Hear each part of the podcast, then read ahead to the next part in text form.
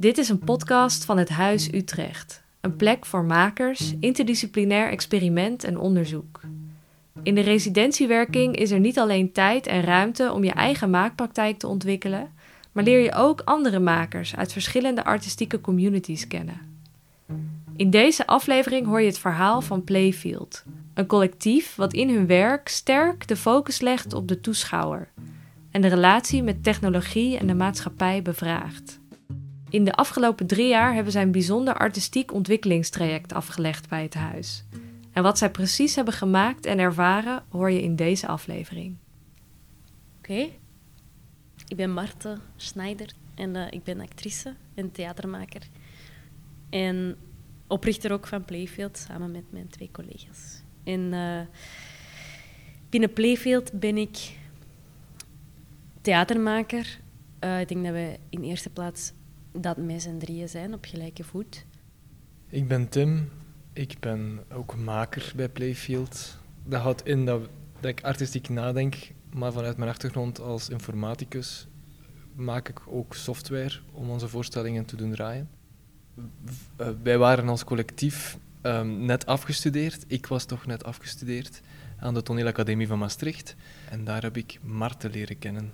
En we hebben eigenlijk samen een stukje gemaakt. En ik denk dan dat die voorstelling is, is Lana erbij gekomen, de zus van Marte. Ja.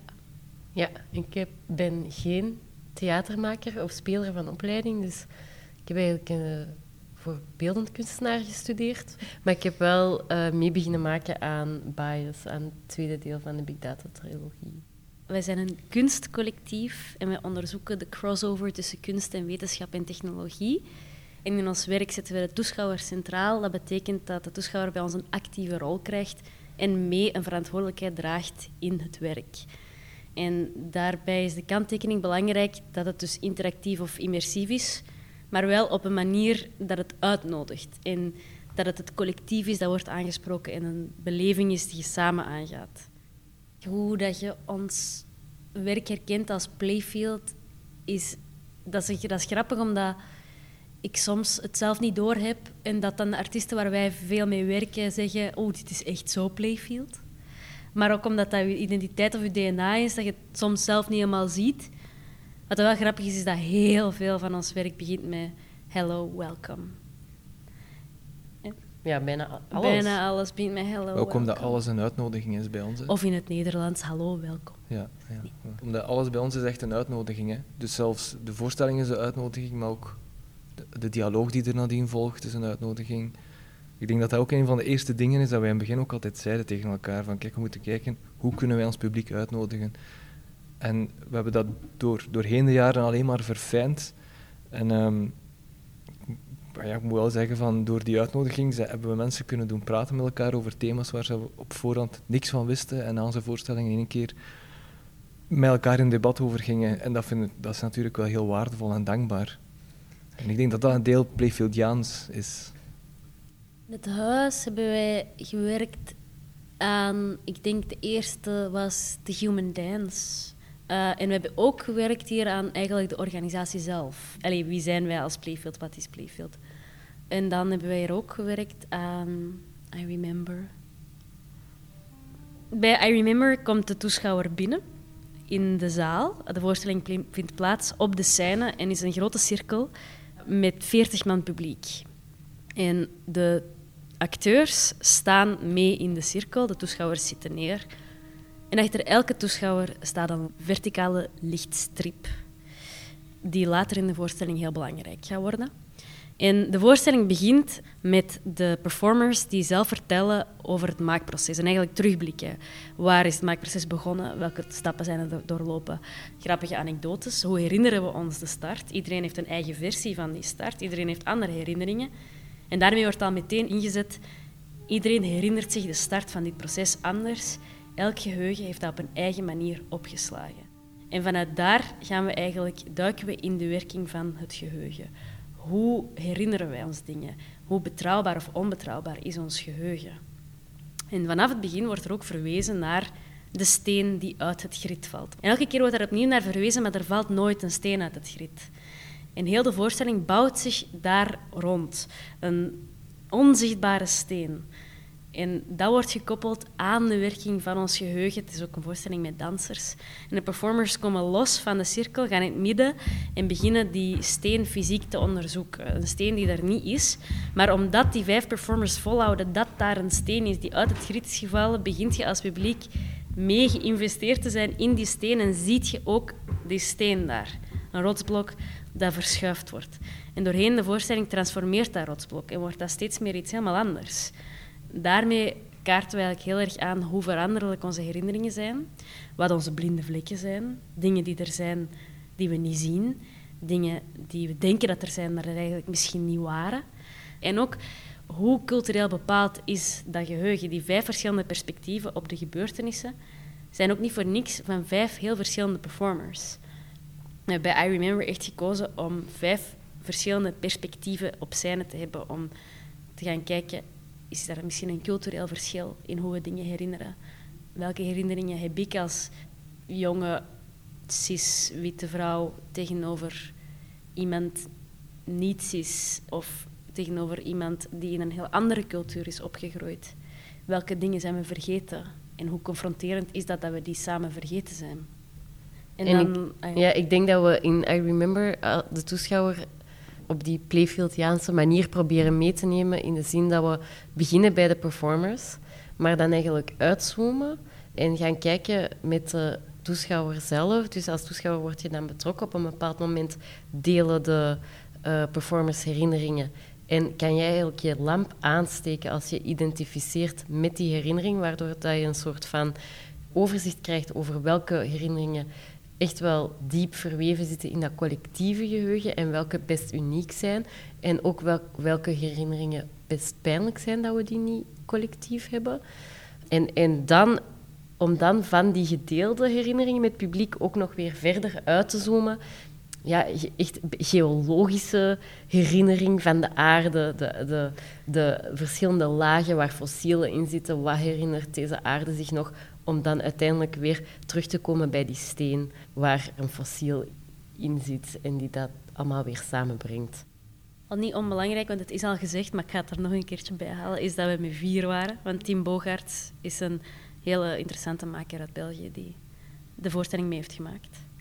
Ehm, en ik denk, wat er, hoe ziet dat proces eruit, is voor ons is het altijd eerst beginnen met research. Ik denk dat dat begonnen is bij een boekje. Het gele boekje. Het gele boekje. Van Joe Brainard. Van Joe Brainard. Ik had dat ooit eens cadeau gekregen van een vriendin ook.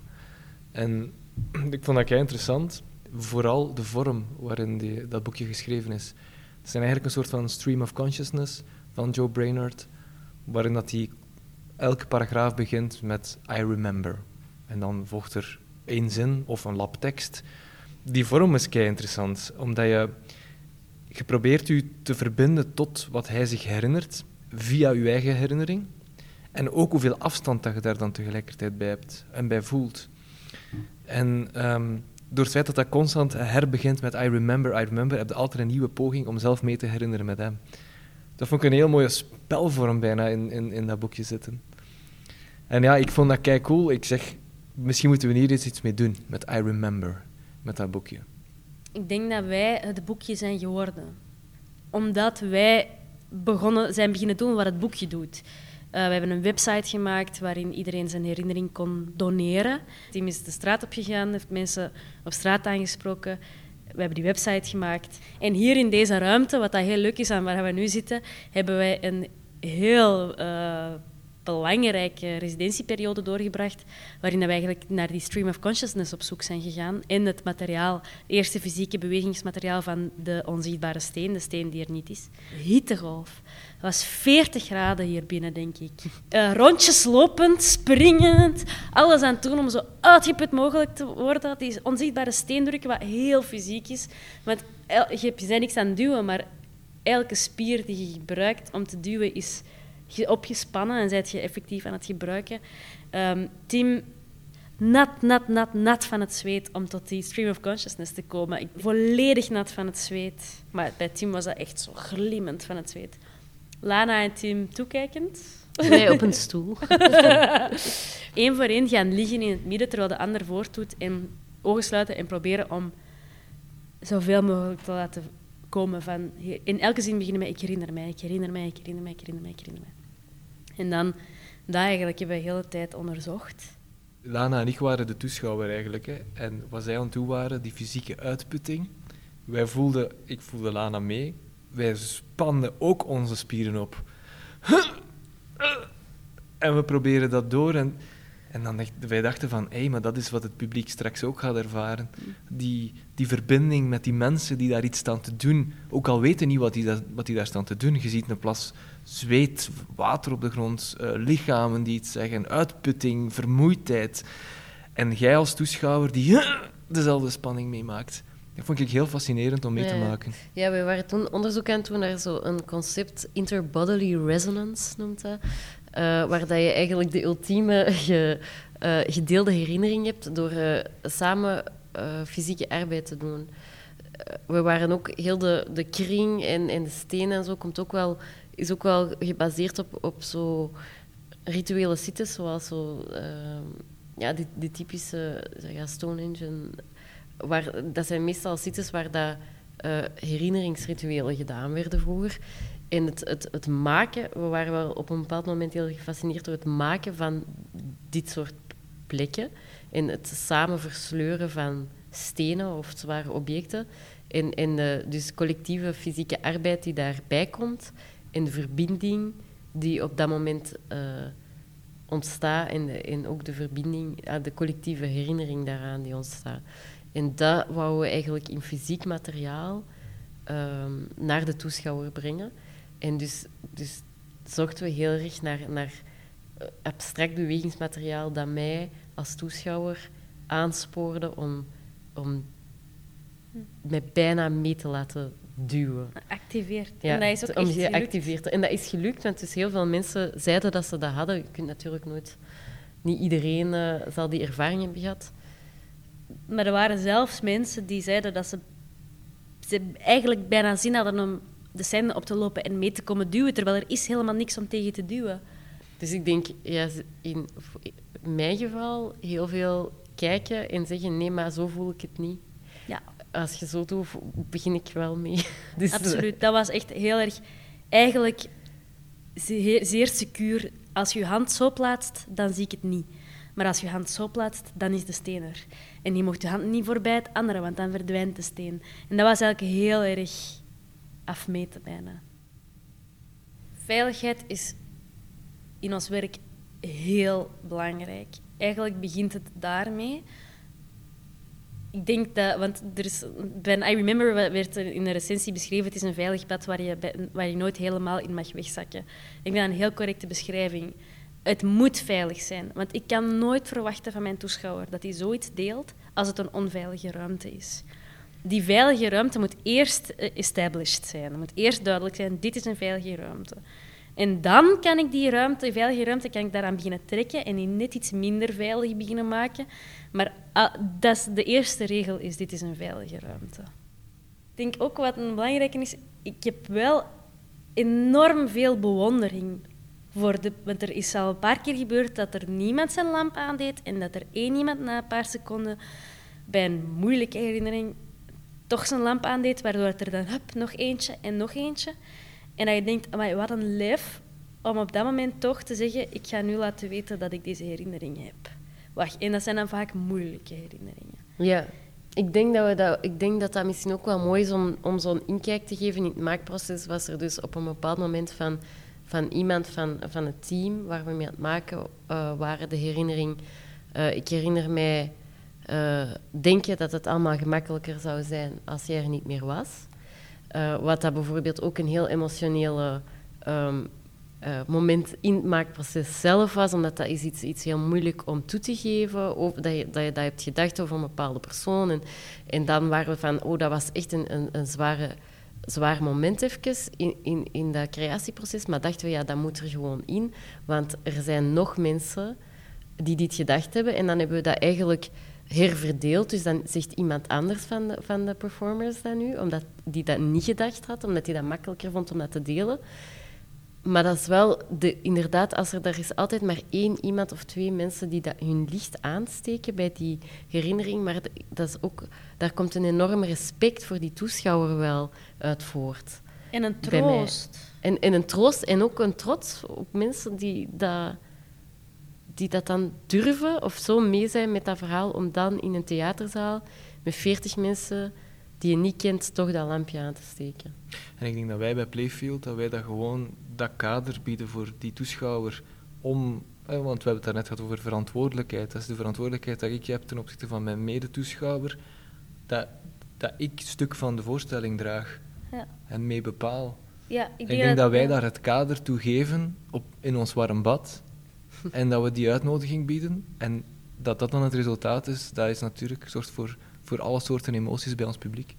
Iets wat ik wel wil meegeven, wat dat wij nog altijd niet kunnen. Ehm, en dat is, ehm, als, als je een idee hebt, relativeert dat niet direct kapot. Probeer dat gewoon, ook al is het stom.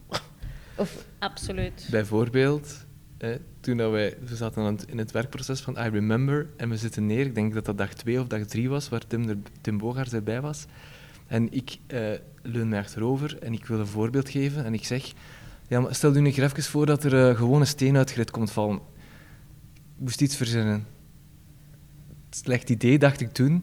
Blijkt dat daar dan heel die voorstelling soort van door beïnvloed was door die ene zin. De, de zin op dag 1 van het repetitieproces zei Tim: Stel dat de voorstelling begint met een steen die uit het grid valt. En op het einde van de voorstelling blijkt dat de steen nooit gevallen is.